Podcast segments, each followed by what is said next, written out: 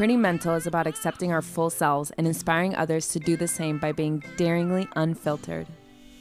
This means completely normalizing all things mental health and the wild journey that has brought us here.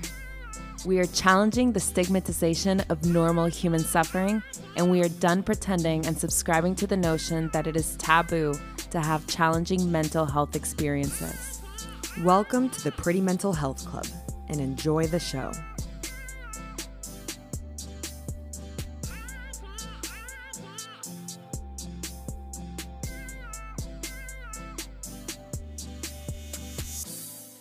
Pretty Mental Fam. I am hosting a group breathwork session tonight at 4 p.m. PST, 7 p.m. EST.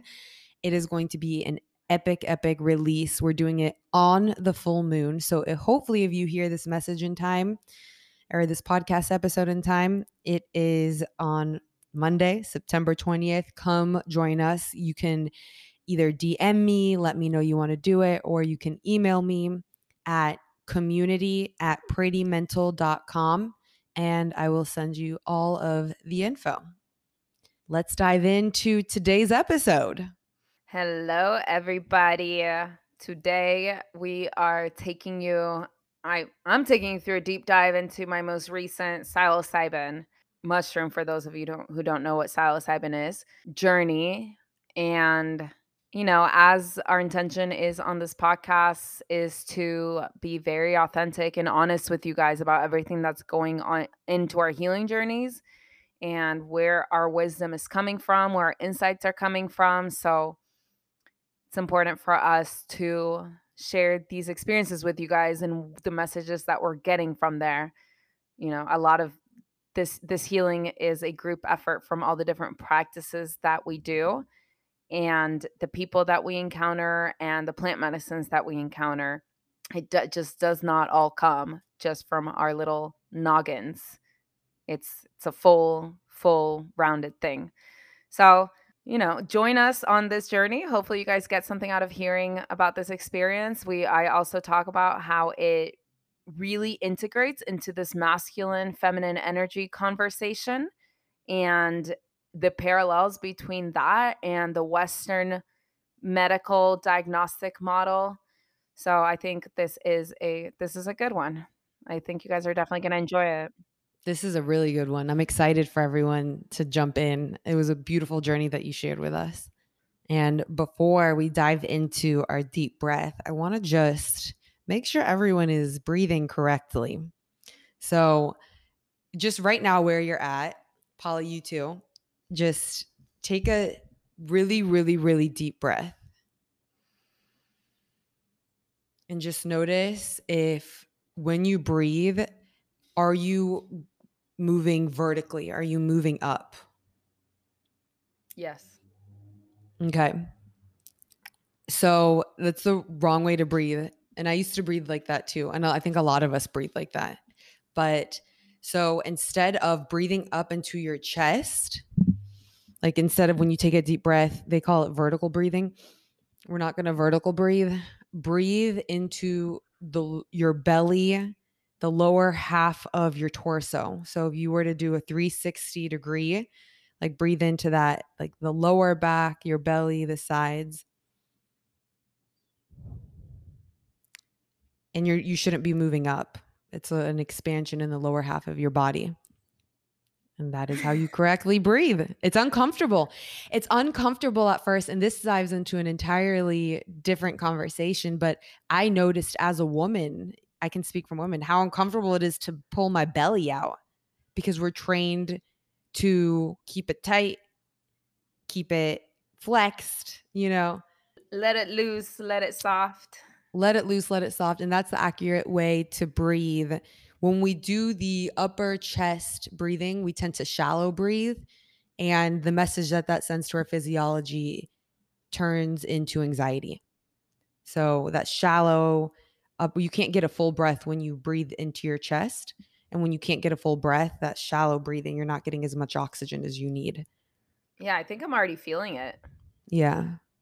I'm over here just getting high off of breath as we truly, truly. I mean, start start noticing that. That's the number one thing that I do with my clients is especially if they deal with anxiety is like how okay, how are you breathing just on the on the daily? That sends a lot of messages to your body that then translate into how you're actually feeling throughout the day. And the stories. And with that being said, let that belly out. Take in a deep breath with us.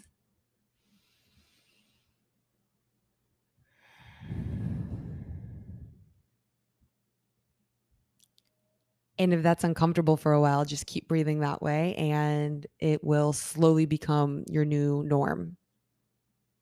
And tune in. Before we jump into the episode, we want to highlight our sponsor, Conscious Conversion, recently known as Resonate with Sarah. Conscious Conversion is a holistic multimedia marketing agency for thought leaders of the new paradigm. We love them because their main mode of operating, which also filters out the clients they bring on, is making sure that the message is in alignment with your mission in the world and that your mission in this world is in alignment with where the plan is heading right now, that your mission is here to help awaken the planet and move evolution forward. Whatever your offering is, they use Google, YouTube, Facebook, and Instagram ads to cut through the clutter of the internet and amplify your message on a massive scale. They also offer organic social media, copywriting, and so much more. We'll link their website in the show notes if you guys are interested in more information. We highly suggest you check them out if your ears perk up when you hear this. We also want to highlight our second sponsor, Awaken Village Press, an indie publishing house who is here to awaken the planet one book at a time.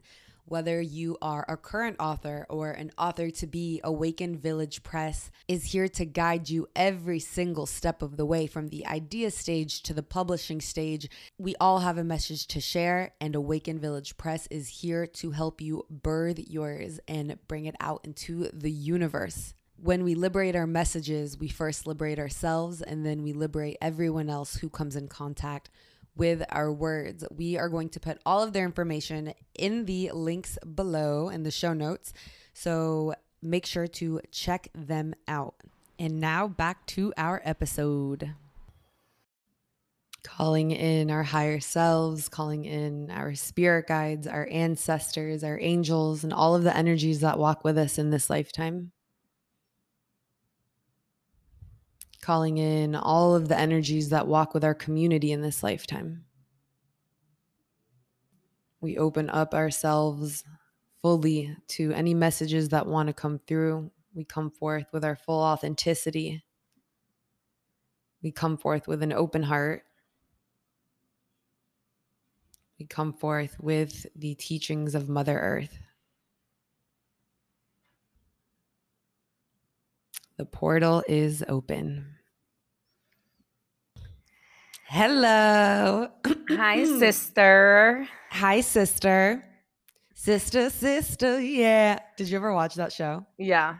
Yeah. Love Tia and Tamera. Oh my God, that was mm-hmm. my shit. I also just found out that they were about to make a reboot of The Proud Family with Lizzo as one of the people and Lil Nas as the voice. No way. I'm like, do not play with me. Whatever subscription that is going to be on, I will buy it in two seconds. I do remember you used to be super into The Proud Family, actually. Oh my God. That's so Are funny. you kidding? Wizard Kelly, y'all. Did you ever watch it? and then Sugar Mama. Sugar Mama. She would like be asleep, but then the second you would turn off her TV, she would wake up. Uh, you're such a funny little kid. That's so funny. Oh my god, I cannot wait.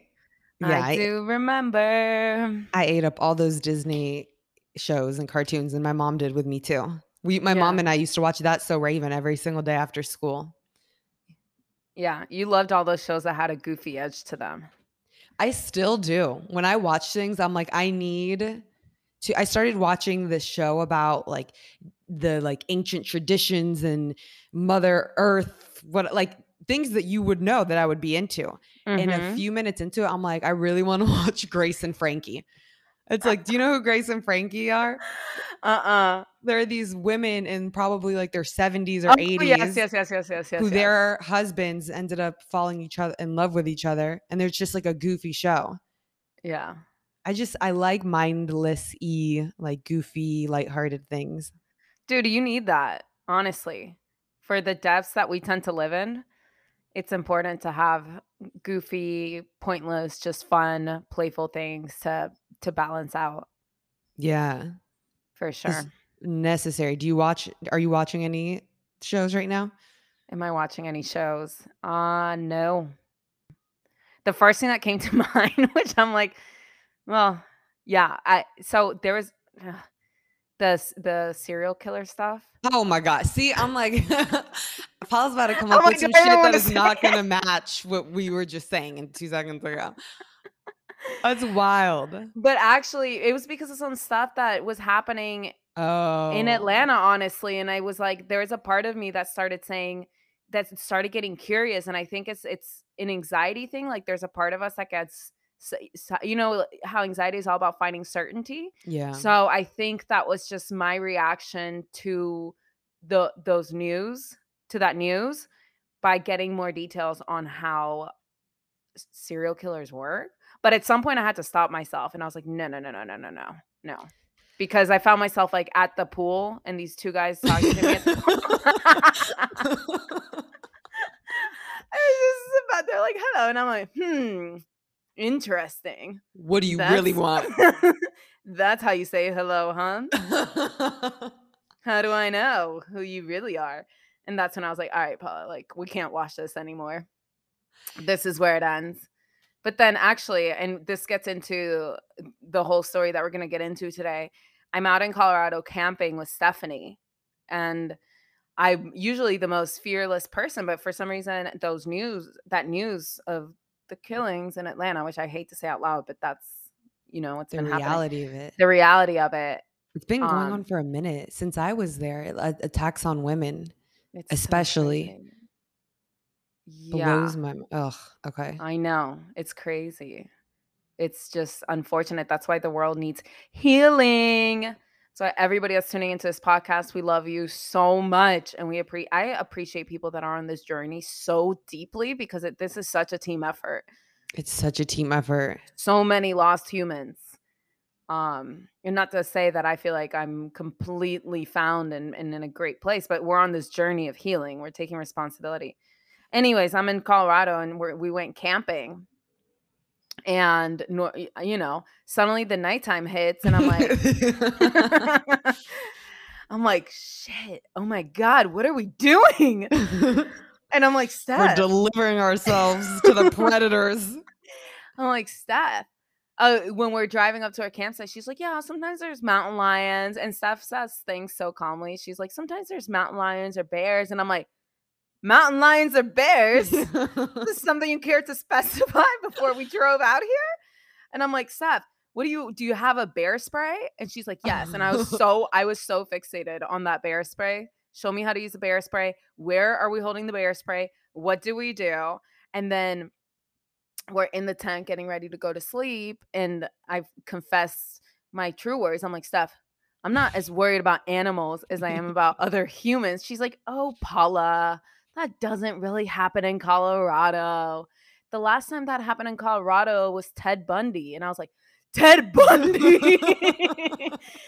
I'm like, that's literally the documentaries I've been watching. You could not have said a worse thing to me. I'm like, oh my God. Oh, I'm just out here exposed. And then I like cuddled up next to her and I was just like, oh man, Steph is five one. if anything, I'm in charge here. Like, this is what I've got working with. I've got a little bear spray and a five one Steph over here. But then you know how it is for me. Sleep prevailed and I passed out like a log. I didn't hear anything. The next day it was like hard for me to wake up and it was great.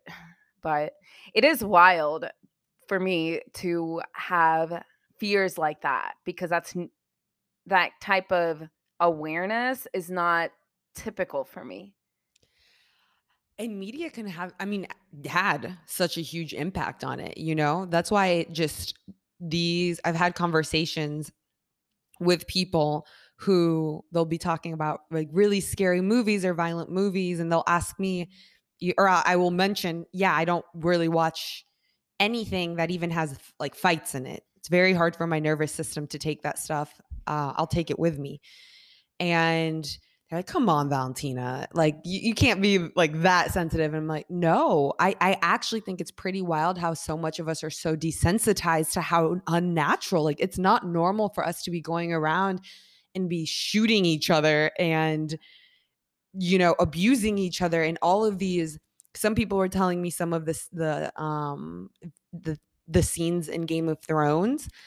And I mean, what they were saying, I was like, how does this even exist? This blows my mind. Like, we're literally programming our minds, even if you don't consciously think so, by exposing ourselves to so much of that. I mean, the, only, the only word that's coming up, coming into my mind is darkness. Is you're really allowing that to be integrated into the reality and the presence. And I know that obviously, serial, you know, people's argument back to that is but it does exist it does exist. I know it exists but we are we are creating we're like circulating it like wildfire as well. I agree. It does make a difference. I think when you start watching some of those darker shows or documentaries you can it, it's strange it, it can start creating this addictive yearning the more you watch it, the more that you want to see the details and the more that you want more information until you kind of get desensitized and you're used to watching it and you want more details and more of those rushes. People get really stuck on those criminal shows and yeah, those murder podcasts. The murder podcasts. And, you know, I have so many clients that struggle with anxiety that are like, yeah, I'm watching murder shows. And I'm like, why are you watching murder shows? like, we need it. It's, it's just an, we're so used to our nervous systems being hyper stimulated yeah. that we experience that or we're watching a movie and we're, you know, shook up or stimulated and it's normal for us and it's part of the entertainment. But the truth is that our little nervous systems feel that. Everything that you pour into yourself and how much time how much time we find for peace, how much time we find for slowness, it makes a difference. And the more activated that our nervous systems are, the more activated that our minds are going to be with whatever narratives they're coming up with. So, everything that we consume, we're literally consuming. It doesn't just have to be food. I've had a few clients now go through ketamine treatments and after they go through the whole therapy of it they're it's they don't even want to see those things. Once your really? consciousness once your consciousness realizes the impact that every single piece of stimulation has on you uh you're just going to be more intentional about what you put in. Of course we live in this world we don't want to be afraid of being stimulated but I, I think it's just about finding a balance and making sure that yeah being mindful because it is fear porn. It is and the thing is we're going to be stimulated anyway. The world is going to throw things at you anyway so why you know why not maybe give your nervous system a little more love and not accumulate it through entertainment or accumulate through the things that you can control. Yeah. But anyways that's, that's what, one thing that yeah. I won't ever understand is how people love scary movies. Because for me, like you're talking, you're saying it's addicting and, you know, you want to find out more. And a lot of people do think like that because every time, you know, I've heard conversations, it's not just you. For me, I'm like, that blows my my mind. That bl- I can't even see a fight and not be affected.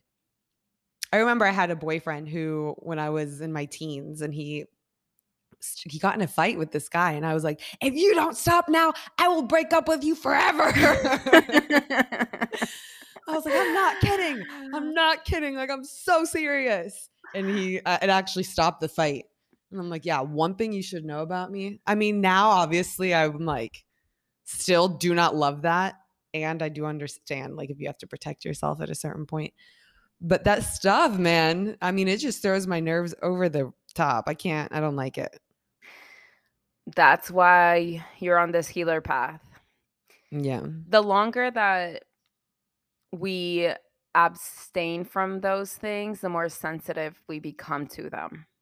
I remember I had him watch a scary it's kind of like if you're on a cleanse or you're always eating healthy and you have one donut, you're gonna feel it. But if you have a donut every day, your body is not gonna know that you are putting those kinds of toxins in. It's just the norm. And it's the same Mhm. thing for our mind.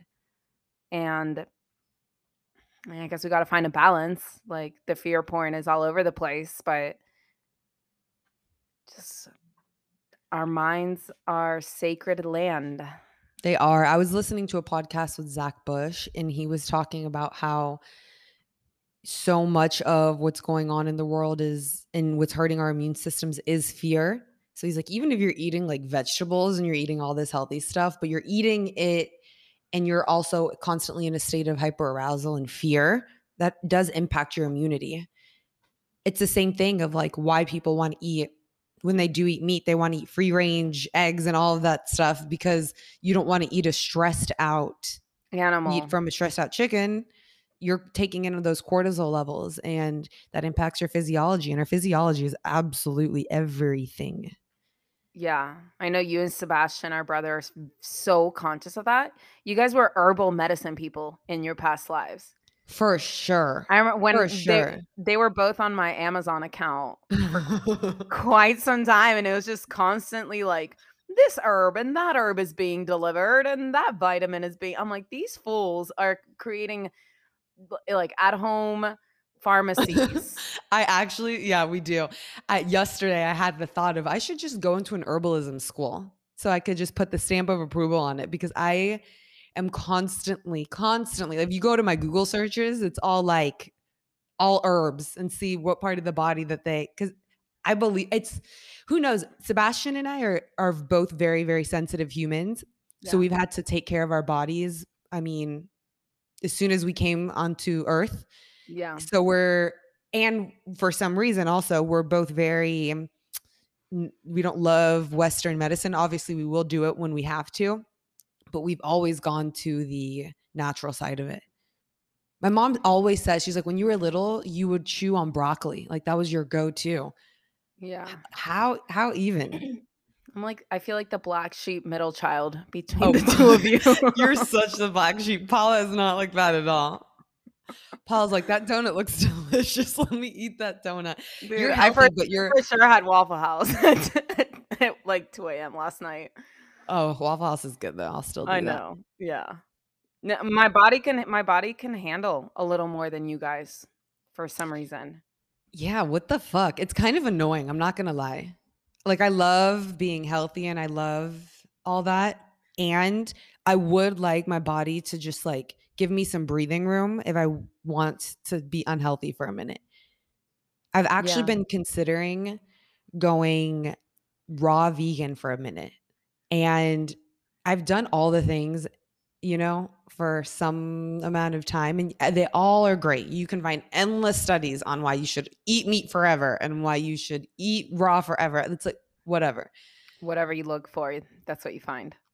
Whatever you look for, yeah. And I started feeling symptoms of a f- fucking kidney stone again. No. Yeah, and I'm like, I from where? that doesn't like, make any sense. It literally does not make any sense, dude. I'm telling you, this is if we have a psychic who's listening to this podcast, like, and you get any downloads, send them my way.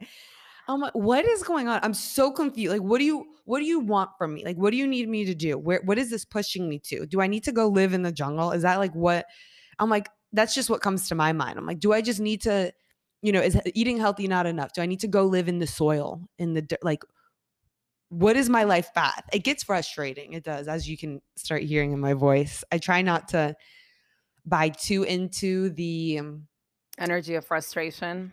Yeah, because that that exacerbates it. And in fact, this morning in my meditation, and this is what I do when I feel this, I'm like, I am frustrated.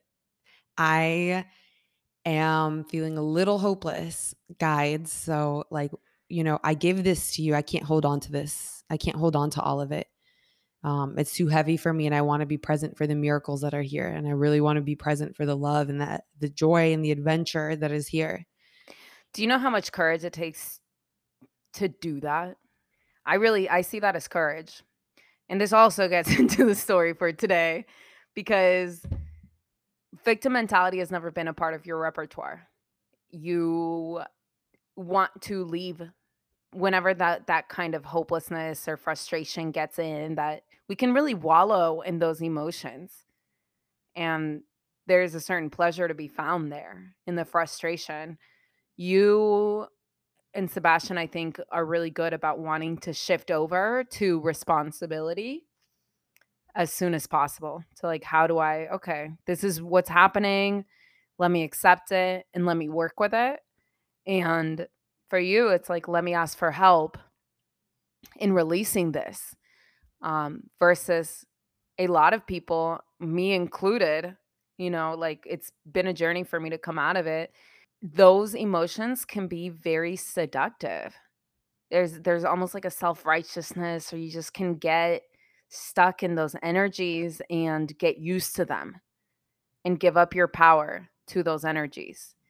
And for me, as we've been talking about this masculine feminine energy balance, something that started becoming very clear for me and that I've seen and other people uh, other people mention this that talk about this philosophy of the masculine feminine energy balance is that a big part of the wounded feminine energy is victim mentality just like a big part of the wounded masculine energy is detachment from emotions. So on the one end it's going getting too lost in in those emotions of pain or whatever it is which is what victim mentality ultimately is and on the other hand it's being totally devoid of it and just focused on control so those are the two extremes and the way i see this pan out at the clinical level is you know just because it's so interesting to me to take these philosophies and match them up with what we talk about clinically, just where the parallels are. And eh, the ma- the wounded masculine side of things is really showing up in this psychological pandemic of narcissism that is all over the place. And you see that more in men for sure. You just do. I mean, it's in women too, but because of the way it just lines up, you see that more in men and then the uh, and that's narcissistic personality disorder right it's considered a personality disorder and on the other side of it there's something called borderline personality disorder and you see that more in women. In borderline personality disorder is characterized by a continuous victim mentality tendencies towards suicidality and almost like finding that as a comfort like people that have been diagnosed or that fit into that spectrum are you often chronically suicidal like so it's to different degrees. It's to different degrees you know it's not like somebody just has narcissism and it's the same for everybody. There's a spectrum there. Borderline personality disorder there's a spectrum there. So that's the western psychological um, conversation on the wounded masculine and wounded feminine, which is interesting because we can find these characterizations and symptoms in whatever language we want to talk about it in. You know, whether we want to talk about it in the more spiritual language and energetic language, or if we want to talk about it on the clinical language, but they can both truly inform each other. And so as we started talking about this, I realized that, you know, certain frustrations I've had with life, certain frustrations I've had with choices I've made or the way that certain things panned out, I would internalize it and just kind of wallow in it from a victimized place, which I'm getting more comfortable talking about now. But the whole victim mentality thing feels so taboo, and I not enough people. I, I think most people aren't willing to talk about like, yeah, I see my, you know, I I have victim mentality in me. That's not something that anybody most people want to just tell and most people are in denial of it and i started seeing that that was part of my wounded feminine energy and that if I'm going to heal and balance my energies, that had to go. And I don't know how much and I I truly believe that it didn't just come from me. It's a legacy. It's a legacy that the feminine has lived and experienced here on earth because we have been victims. There's eh, there's still look at what's happening in Afghanistan. Yeah, I mean, we cannot deny that. No, like those, women only just got like credit card rights and a lot of rights not even that long ago. Yeah, so energetically or psychically, so a lot of us are still catching up with recognizing like no, you know, I can make life what I want it to be. I don't have to wallow in these energies. I can actually shift them. Just like a lot of men are just now catching up. Oh, I'm allowed to feel emotions. I'm allowed to be empathetic. And so I went out to Colorado again. And this is interesting because I don't know, Colorado is a very special land for me. And it just has lined up in such a way that before I started grad, my grad program to be a, a therapist, I am I just felt the intuitive like I knew I had to go to Colorado. And after I finished my degree and was starting out in my practice, I knew I had to go to Colorado again. And each time has marked a different shift in consciousness for me. And now this time I booked the trip months ago and it just so happened to fall a week after I got became fully licensed which is crazy. I'm like, this is so interesting. You know, it's like life is like, okay, you did you did your coursework. Time to go to Colorado and almost like integrate it and go to the next level. So, so like I on a physical and on a spiritual level for you, it always marks. It's and on a timeline level, as yeah. far as what's happening with my progression and growth as a healer and therapist. It's almost like I got to go there and grab some of that energy and some of that consciousness and bring it back um because for some reason life still wants me in atlanta. I feel that. I don't i don't know if i'm to stay here forever but something i i tried to make my escape it was like all the forces were like no you're staying here. Look we're delivering a condo on a silver platter. Like it just everything was so lined up that i'm like it just it just it's almost like life is screaming at me like no it's not time yet. It's not time yet. And i'm like oh you know bucked mm-hmm. my head against the wall for a minute over that one. But again, it's part of kind of pulling up your bootstraps and saying, okay, where is my life at right now? And how can I best work with that? And it takes a certain level of conscious responsibility and abstaining from that victim mentality or those energies of frustration, which are so seductive when life isn't ideal, you know? But it's a mental practice and a mental discipline to stay in the mindset of like, how can I best work with this? Right? Like onwards and upwards. So, okay, so I went to Colorado again and we did some mushrooms. We did some the shroomies are back. The shroomies are back. This is a very intentional practice for me. It's a relationship. The relationship I have with that medicine is a relationship that I have deep respect for. It's purely a healing modality for me. And I say that because it takes us, there's so much power there. There's so much power there that it's, you know, and I was always introduced to it from a healing angle. So I I just hope that everybody harnesses the healing potential and is able to approach it with guides and therapists to help you integrate it to fully harness the the messages and the teachings that these plant teachers are trying to help us with so that we can truly evolve the consciousness on this planet rather than just you know you have the psychedelic experience and then it gets lost in the abyss right? we have deep reverence for the mushrooms deep reverence. So I my intention this time was to step deeper into my power and just to have them show me whatever that meant. You know, you walk in with an intention and then you open up for whatever messages the plant has for you. And man, that medicine took me for all I had. Like we were in these sand dunes and I was just laid out flat. We didn't even take we didn't even take that much. But it was a very I I think out there things are just built different. Wow. And the energy of the mountains, it's just it's kind of like a vortex. And what I was shown was that I mean, first of all, the mountains come alive. Every aspect of the landscape comes alive. Every aspect of the natural world comes alive.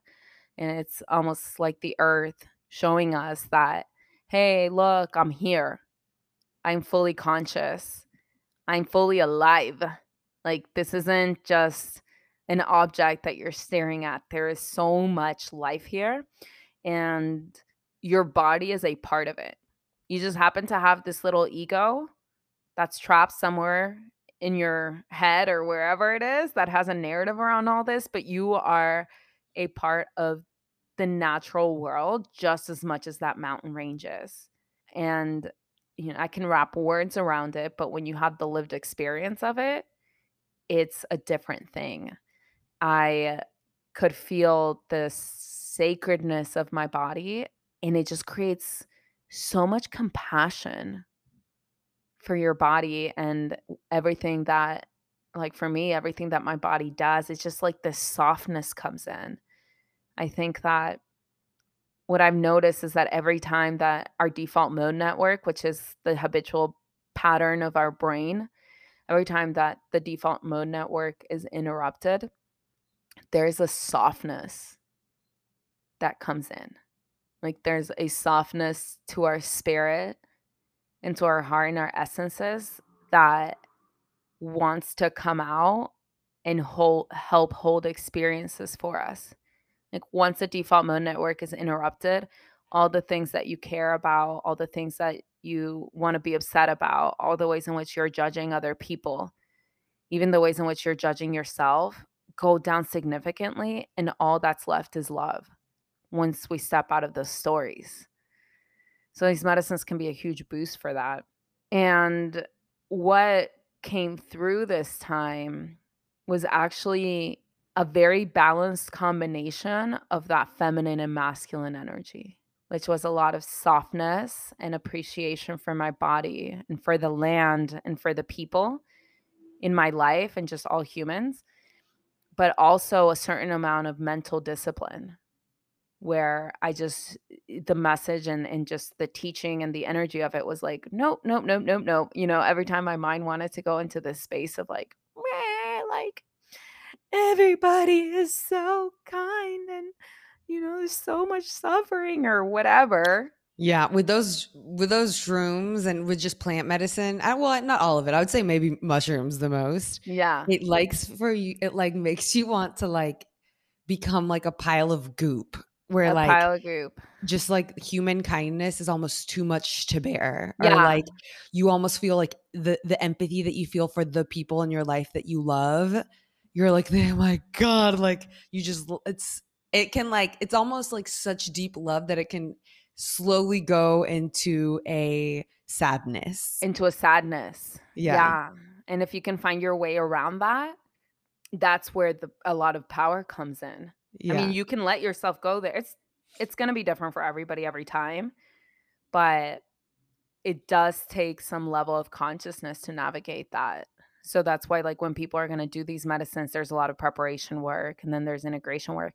But I remember one time, I don't know when you and I did them together oh that yeah one time. that was my first time ever Yeah. Yeah. We'll see what happens in the future when our spirits um, get together in that again. That'll be interesting after everything that's taken place. But you and I had done them, and I saw a piece of mail that said my mom had donated money to a dog. From like the ASPCA. yeah. Were you were In you the with me? arms of an angel. If you ever see those co- commercials online on TV, that's what the the Sarah McLachlan, whatever her last name is, song goes on, and then they like show. It's actually sad, and they show animals like being alone and just. Anyway, My mom See? is a so I know. I'm like out here That's like how fuck. it goes. That's how it goes. That's and so I saw she had donated money and I just I crumbled on my knees. so much kindness. My mom is an angel. Yeah, but I just felt those mountains. To me, the mountains in Colorado feel masculine. They feel pretty masculine. I'm at, you know, to the point that I'm like, this isn't just, this isn't Mother Earth. This is Mother, Father Earth. This is both things. I think we've been kind of leaving out the masculine energy from the conversation of the land. And I'm like, uh uh The land was very clear, like very powerful, very strong, very much sending me messages of like, uh-uh, get it together, pull up your bootstraps. Like there's no time to wallow in anything. I don't have time for you to wallow in anything. Like every time that something doesn't go in the exact way that your mind thinks it needs to go, quick shift, quick shift over to solution. You feel it, you acknowledge it, but don't get stuck in the energy of feeling it and acknowledging it. I think it's, you know, in that conversation of you got to feel it to heal it. Yes, you have to feel it to heal it, but there's definitely a a trap of people getting stuck in the feeling it. Yeah. And and and okay, yeah, sit with it, but like doesn't mean sit in it. It means become aware of it and hold space for it. Yes, that's why we have to be a little bit careful with the healing journeys that like are you always healing? You know, make sure that there's time for while like for the joy and for like get out of of the of the scars of it. Yeah, like sometimes you just got to watch Grace and Frankie and you know, and go dance some reggae and live life. You got to hold space for it, but but then we need to shift. We need to move towards the solution. We need to move towards the actions and that's something I definitely feel when I'm up there because it's a ton of hikes, it's a ton of movement, it's a ton of your body being challenged. It's different than when you're when I'm by the ocean, I'm become a goop of feminine energy where I just like lay there and like ah like caressed by the wind and Wrap me with your love, son. yeah, and I could like not do anything for the next 20 years, you know? yeah. When I'm in the mountains, my body is like, all right, we're doing this. Like, we're jumping over this rock. We're Oh, that's climb so interesting. uh-huh. Yeah, we're climbing this hill. We're we're, you know, on this terrain. I mean, when you- we're climbing those sand dunes, every step you take, you take another step back because you sink back in. So you got to get fully into your muscles. You got to get fully into your strength. So there's a lot of masculine energy in those mountains where like they command respect. And you can feel that. I think Stephanie says it, and I feel it 100% too, that the people in Colorado are so nice. I think Stephanie, when she first moved there from Atlanta, she was just like, What do these people want from me? Because Atlanta's so rough around the edges. Could you Um, imagine New Yorkers going to Colorado? Yeah, they'd be like, The fuck? Why are you holding this door for me? What do you want? trying to steal my money? Everyone is so nice. Like when I got to the to this station after I got off the train, this girl like stood there an extra 30 seconds holding the door open for me. I'm like, who are you, girl? And then I went to go Who are you, girl? and then I went to go get on the train and I went I was about to go buy a ticket for the train and the conductor comes out and it's like somebody donated 10 tickets for the train. Pass on the kindness and I'm like that was like how Colorado greeted me. I did everything was just being like delivered and taken care of for me and I'm just like Oh, you be careful. That's what happened to me in LA. I know. I was thinking about that. Whoa. Okay. Love that. Yeah, Colorado loves me and I love Colorado, but I'm being asked to stay in Atlanta a little longer. We'll see. And but it commands respect. When you're driving, you have to be alert. You're going up and down mountains. You you have to be on it. Like this isn't it's it, it's actually kind of could be life or death. Literally. Literally, those mountains are not playing. And so it constantly reminds you that you are just a little human and give respect where respect is due. Like the land out there is constantly saying like I'm actually in charge here. I'm just letting you walk upon my land and I love you and I'm going to take care of you, but respect me back and take care of me back. And I definitely felt that. And it was this level of like responsibility that the mountains were teaching me and showing me saying you've just got to focus and we have we have to help heal each other and we have to stay conscious and we're all in this together and this is a group effort and everything that one person does affects everybody else. And so what became very clear to me on a different level during this journey was that we don't do this healing thing just for ourselves which can be so that's also a trap I think when people, it's very calm, it's very tempting when you're on this healing journey to get very hyper focused on what makes you comfortable. What do you want? What is exactly all the things that are just going to make you the happiest, you know? And that's when the spiritual bypass thing can happen. And just what's the joy that I can experience? And yes, all that is beautiful, but it, I believe, and definitely after this journey that it has to be balanced out with in many ways i'm doing this for my people. Yes i'm doing it for me for sure but i'm also i'm doing it for my people. Like let me be one less human on this earth that is hurting my family that is hurting my friends that is hurting the people that choose to go into business with me that is hurting the people that i interact with on the street. Let me be one more human that is showing up with courage, showing up with kindness, showing up with self responsibility, and just taking responsibility for this life mm-hmm. journey. It's the same thing as not littering. It's what became very clear for me. It's, you know, we talk about taking care of the land, we talk about going green. I that also needs to be matched with emotional self responsibility and not just focusing on doing things because you like them and you want to have fun and this is pleasurable for you. Yes, there is medicine and pleasure for sure. Like we were saying, we have to let ourselves experience that, but it's also about taking care of each other and taking care of the land. And the moment that those messages came through, it's like that cuts out victim mentality in half a second flat. because it's like, okay, cool, you're frustrated. And like, what are you going to do with this? How are you going to shift this? How are you going to alchemize it to make a more beautiful world?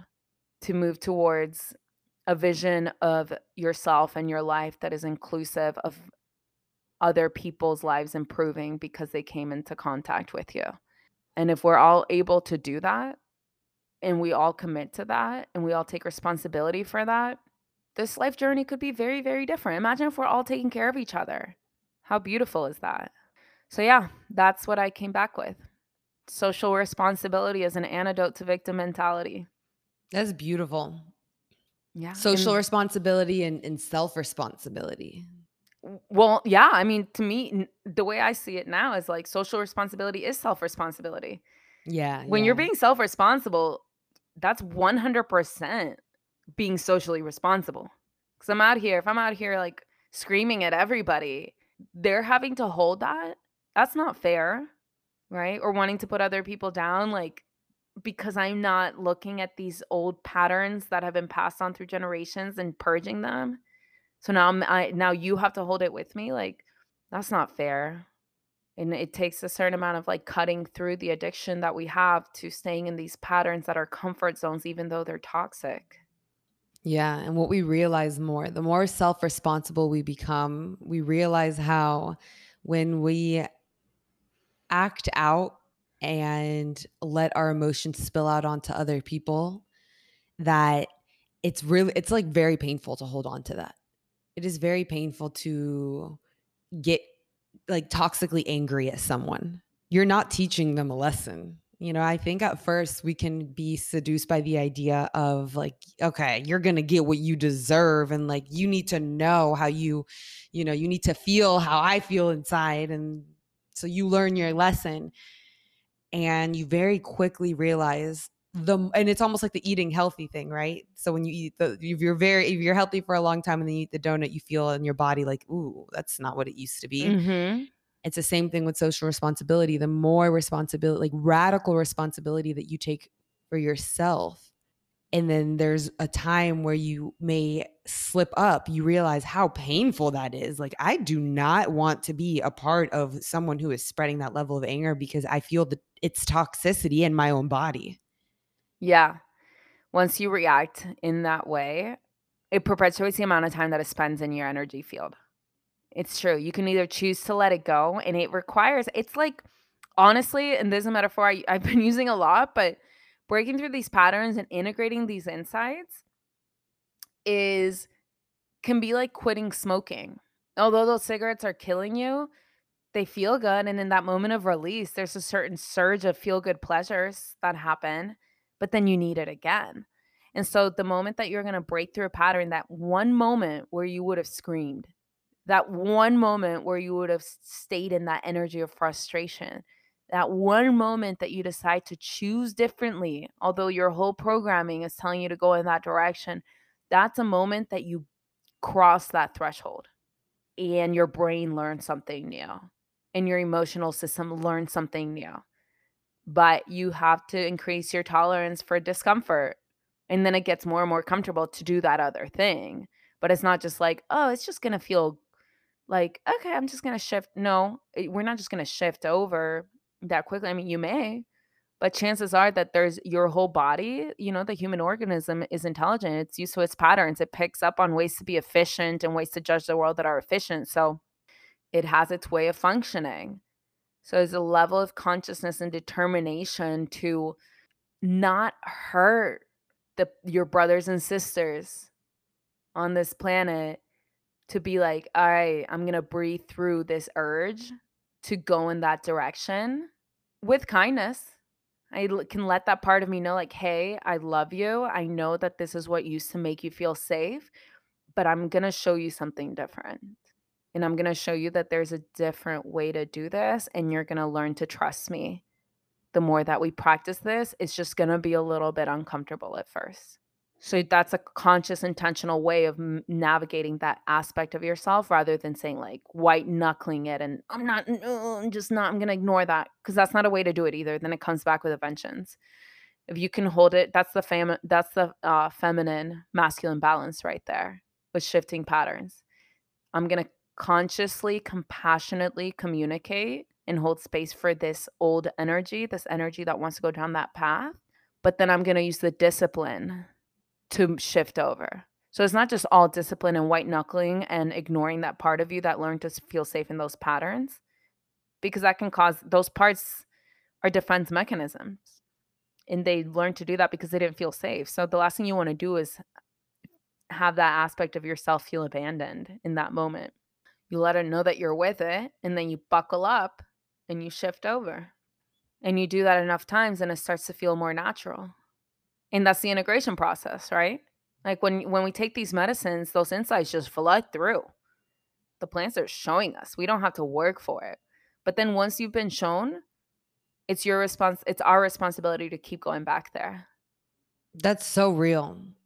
That's i had that exact dialogue within myself too that i would always pull on when trying to help myself switch out of old habits that you just said and it really really does work. I would you know be triggered by something or want to go into an old pattern and i w- would have to conscious like super uncomfortable because you're fighting against something that is just ingrained in you. You have to be super conscious and and i would speak to myself and be like valentina i know this used to help you at one point but i don't think it's helping you anymore. So trust me for a minute trust me on this one. Let's switch it let's switch it up like let's do something different or whatever. And and if this doesn't work then we can always go back. I would tell myself that. If this doesn't work then we could always go back. And that helped a lot with my anxiety with managing my anxiety. Yeah that's smart you know because you know you're not going to hey. go back to it. Yeah. Yeah but there's something about treating yourself in that way that it doesn't feel as high stakes. Right and that was an yeah. option, even though I knew I'm like, I'm probably not going to go back if this actually ends up feeling good. I'm like, I, you do give yourself that a lot of grace. I think something that we lack with in in our society is giving ourselves grace. I think sometimes we can like spoil ourselves, you know what I mean, with not not being conscious. But grace is when we're just more conscious of being soft with ourselves. Mhm. Yeah. But still responsible. But still responsible. It's so funny when you were speaking about your trip. It reminded me a little bit of my San Pedro trip because we were in the mountains when we did ours as well. And the first insights that started coming up for me, they were all around community and how this is so much bigger than just me. And it's really easy to get lost in my own reality and how much peace and space and quiet and stillness I need. But what about my friend who's sitting right next to me? I wonder what he's going through and what his reality looks like because all of our realities are real. All we share some pieces of our realities to make the world that we live in, but we all have our own individual realities. So to remember that we have no idea what the person next to us is experiencing and going through. So as much space as we want to hold for ourselves, also remember that there's like this beautiful sensitive being right next to me that is also seeking the same thing I'm seeking, maybe in a different way, but that ultimate peace. So, how can we contribute to each other's peace? And how can we just give each other love while we're doing it, you know, for ourselves and for each other while we're on the journey? A hundred percent. That's the middle ground. that's the middle ground, you know, that's what I love about the whole being able to talk about this from the paradigm of masculine and feminine energies because it takes away the stigma. You know, obviously, if if I'm talking about narcissistic personality disorder, that sounds super heavy. Uh, just because the Western model diagnoses, like, they sound heavy. There's many times where I'm, like, putting in a diagnosis for a client, I'm just like, "Ugh, where is can I just type in unhealthy boundaries?" Like Right. You have to go to the extreme. Right. Can I just type in unhealthy boundaries? Can I just type in lack of self-confidence? Like, it doesn't it's not necessarily a disorder. It's not that black and white, and, like, I know it isn't because I used to be on 300 almost 300 milligrams of Effexor for quote unquote "depression." And just to give people, like, a reference, that that that's a lot. I don't know because maybe people who don't take I was on it too, and for me, 75 was a lot. It's a lot. It's a very powerful, um, SS I think it's S S SNRI? I don't know, guys. I'm, It's a you know, very not a psychiatrist, one. but it's a very powerful and your body gets physically addicted. If you take it down a level, you start getting vertigo, you start getting dizzy, the ground starts moving, your my brain zaps. So, My it brain zapped. Mhm. it's been an entire journey to get off of that. And it it's quote unquote "a disorder." Like, no, it's not. No, it's not. The mo if I can if I can release these energies of the wounded feminine, do you know how much depression goes away with that? So it's not just chemical. The chemicals are responding to what we're believing and what belief systems we're espousing and practicing on a daily basis. The chemicals will match that. But we have more power over what the chemicals are doing than we think we do. Especially I would say especially when it comes to anxiety and depression. When we get into schizophrenia, that's outside of my realm of expertise, so I can't speak to it as much.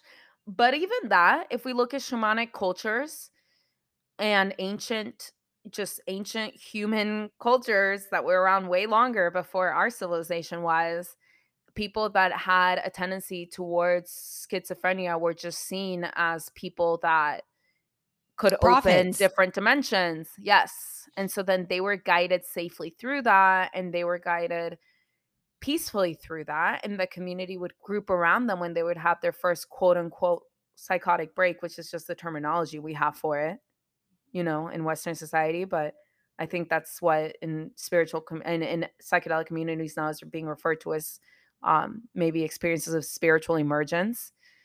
Um, you know, spiritual emergence or spiritual emergency. So this is where the balance is of it can help to be equipped with both paradigms of the Western model and the ancient models. Like, okay, we've advanced to where we are for a reason, but let's not forget where we came from. Let's try to find a balance. And that's like the theme of everything, right? Try to find a balance. But I mean, there has been there have been models of clinics. I forgot where this clinic was, but that have been very successful in getting people through their quote unquote first psychotic break because instead if when someone starts experiencing that, instead of everybody around them panicking, which is, like, not what you wanna do.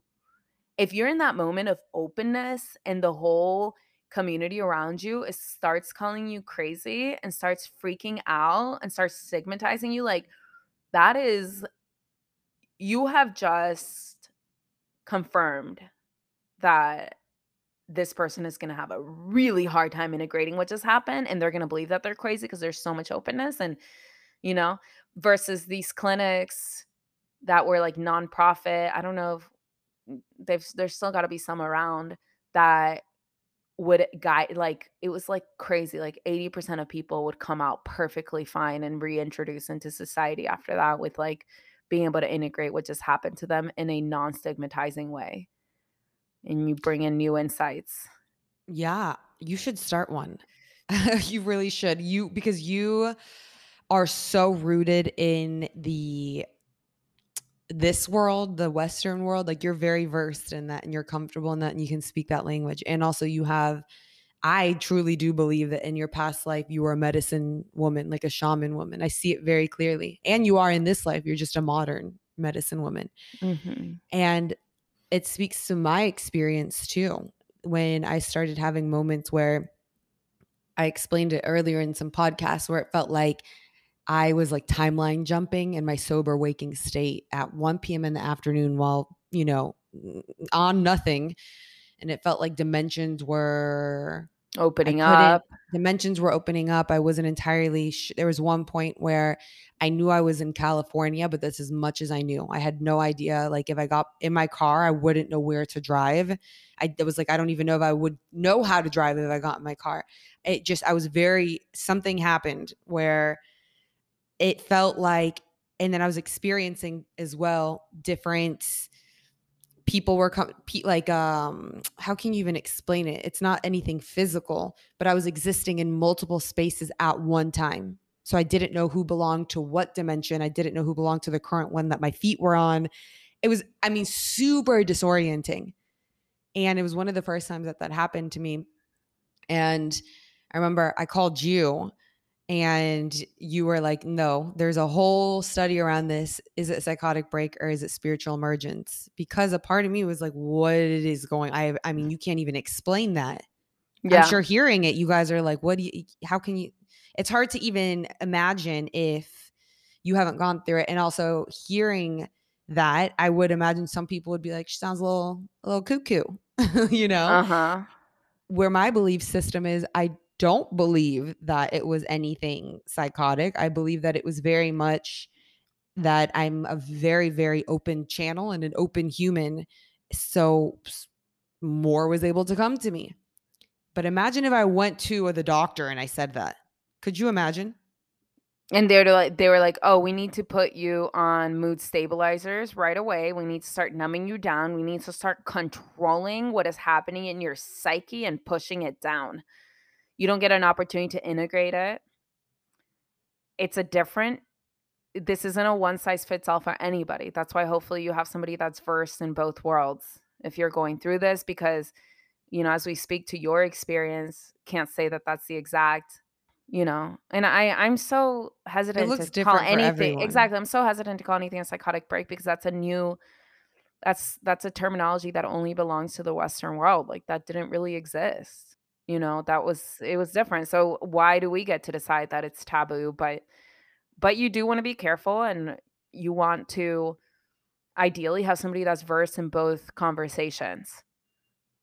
Yeah, and it's crazy because it's a gift. I see that as a gift for myself. After I mean, when it first happened to me, it would give me, like, a lot of anxiety because I had no idea what was going on, and it was very disorienting and dysregulating, and I learned luckily, I had enough practice with breath work and enough practice with grounding myself that I knew how I had tools to re-regulate my nervous system as this was happening, and I had enough practice in surrendering and living in uncertainty. And I just continued to you know, when moments that extreme happen, you you kind of have 2 options to either succumb to it or really match it with a level of surrender. Mhm. And I my surrender even strengthened at that time.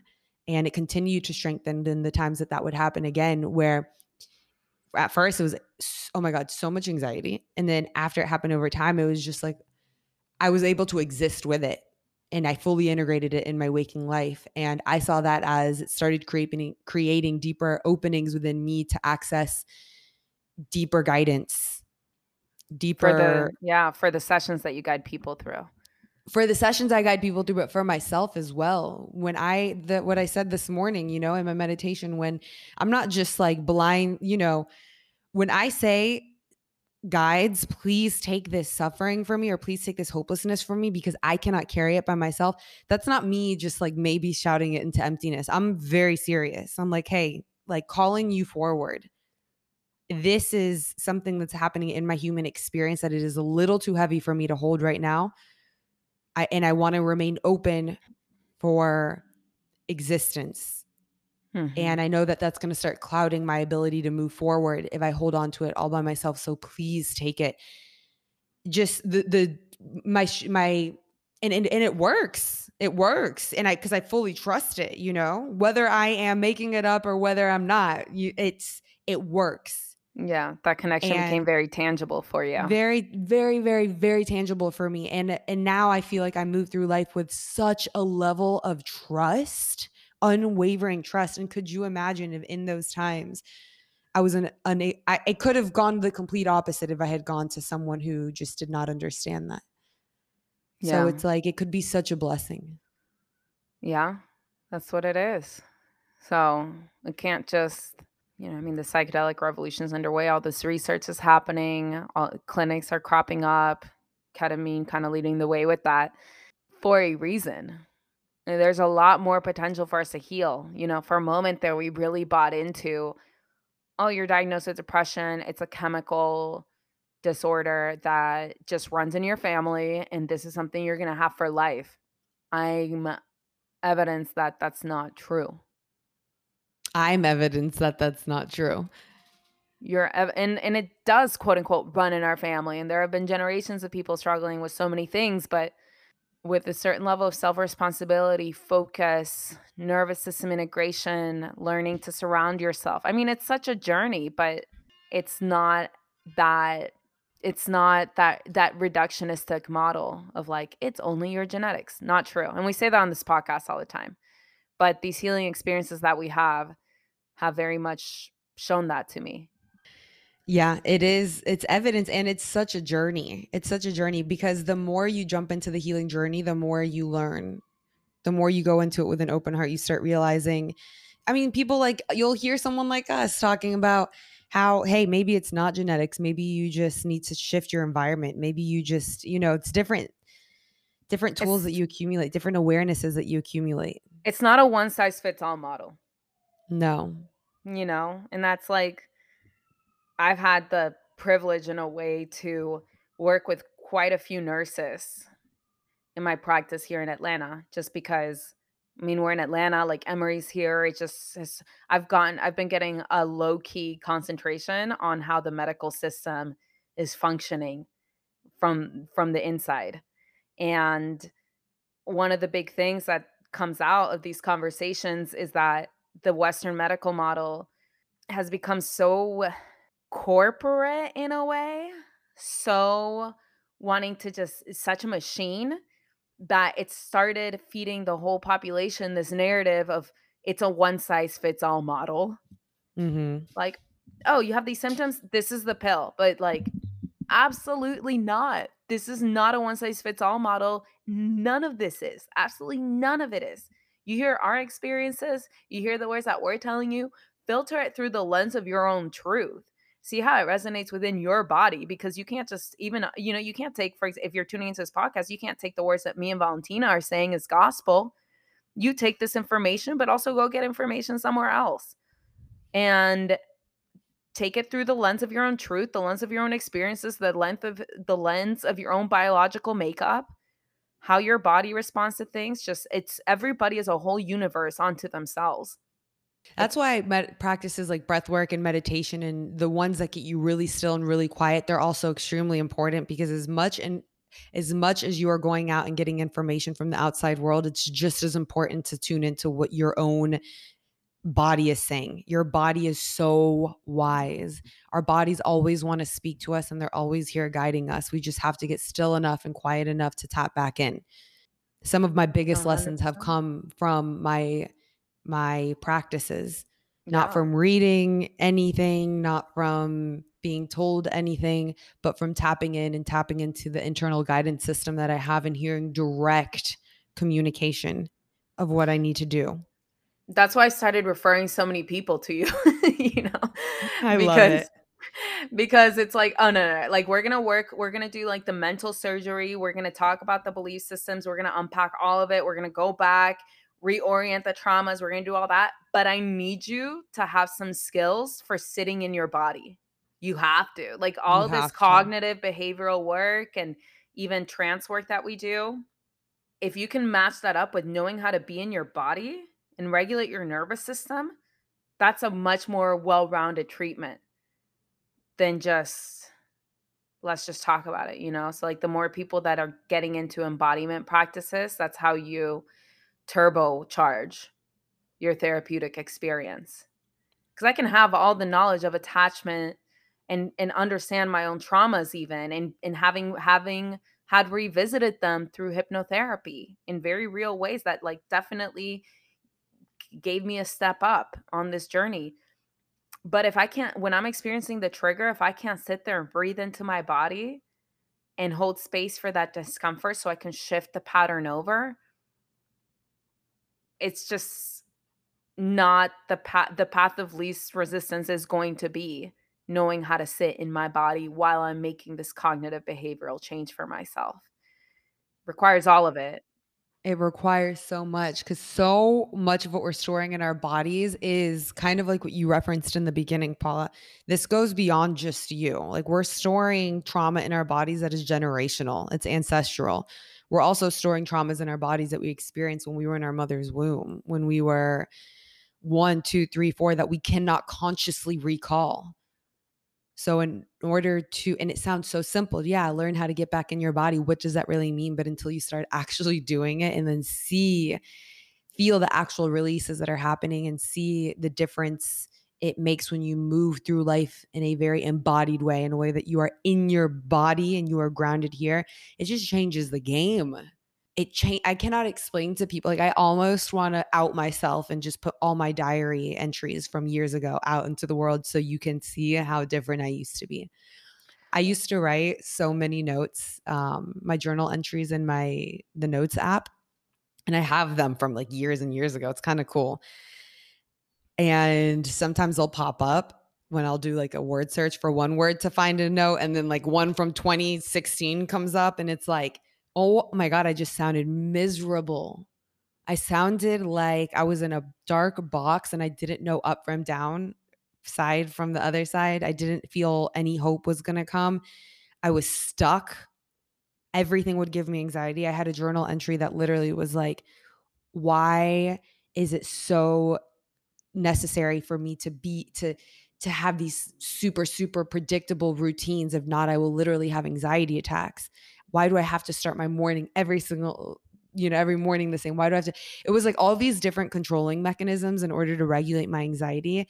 And it's funny because I, I, just wanted to process through everything logically and figure out how i could get better and make sense of things.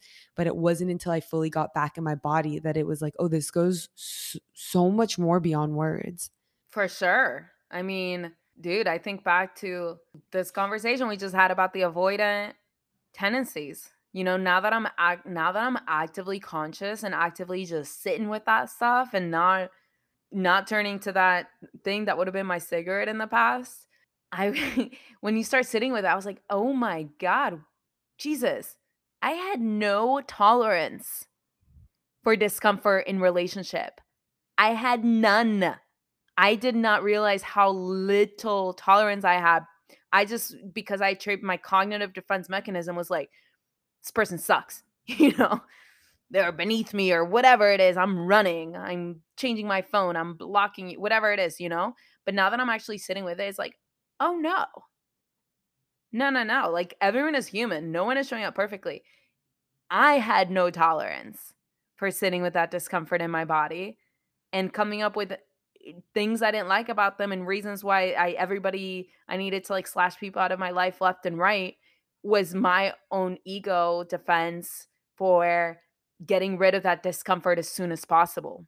But now that I can hold it, I can get to the other side and I can keep all these beautiful humans in my life, you know, which is so worth it.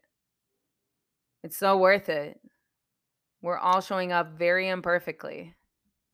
I have clients, it's so funny, who are like, oh, yeah, I see your sister for therapy and I see you for breath work and I listen to the podcast. I'm like, clearly the retreat is just the next step. Like, welcome to the Sinistera family. I love it. It's just, I love it. I love it. I love it. It's so cool.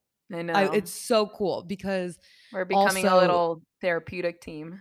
We are. And we, I love just to sing some praise for who you and me are is that we're very, very open humans who, in the past, I've seen psychologists, I've seen, you know, doctors who are just very, they white knuckle their way through healing. And there's only, you know, they're not aware of these ancient practices and these softer ways to treat yourself and the the practices that are more injected with love. And, you know, I'm just so happy that we get to speak to our clients in ways that don't that involve more than just one way of looking at healing. We bring in, like you said, if you go, there's still tribes who, when someone is depressed in the tribe, they come together and they figure out what's going on as a whole that is making this one person absorb the depression and how can they all get better together. Yeah, it's beautiful. Yeah. What a journey. What a journey. Love you guys. If you guys see me for breath work or Paula for therapy, if you listen to this podcast, we love you. Keep we do. healing with us. Keep doing this journey with us. We're we're at one point going to do a pretty mental retreat. We were talking about it not too long ago, and it just sounds like the best next step. We don't know what it's going to look like, but it's going to be in nature and it's going to be really, really beautiful. Yeah, the seed is definitely germinating or cultivating. Yeah. We shall see. You know what I did before I got we got on the podcast? My phone, I don't know if yours does this, but it shows me pictures from the past. Like you know if you scroll all the way to the left, it'll show up past pictures. Yeah. And sometimes it'll make a movie out of them. Have you ever Yeah. seen that? Yeah, super and cool. I've never actually clicked on it. And I clicked on it this morning before we got on, and I almost started crying. I'm like, what is this shit? it literally, I could not, it just kind of blows my mind how they weave it together. I feel like there's an actual human behind this because there was emotional music and then it started in a really perfect way and then the transitions and then it pulled memories from like me and my past relationships and like literally there was one video of like me like laughing with an ex and then together at the beach and then i'm like this it's like 9 a.m this is a lot.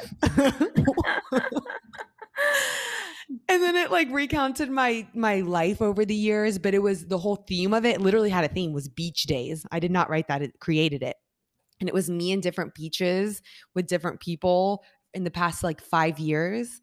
And then it ended literally with me and the dogs that I was taking care of here when I first started my trip to LA and then like on a sunset in slow motion. I'm like, who what this is a lot. Dude, it's wild.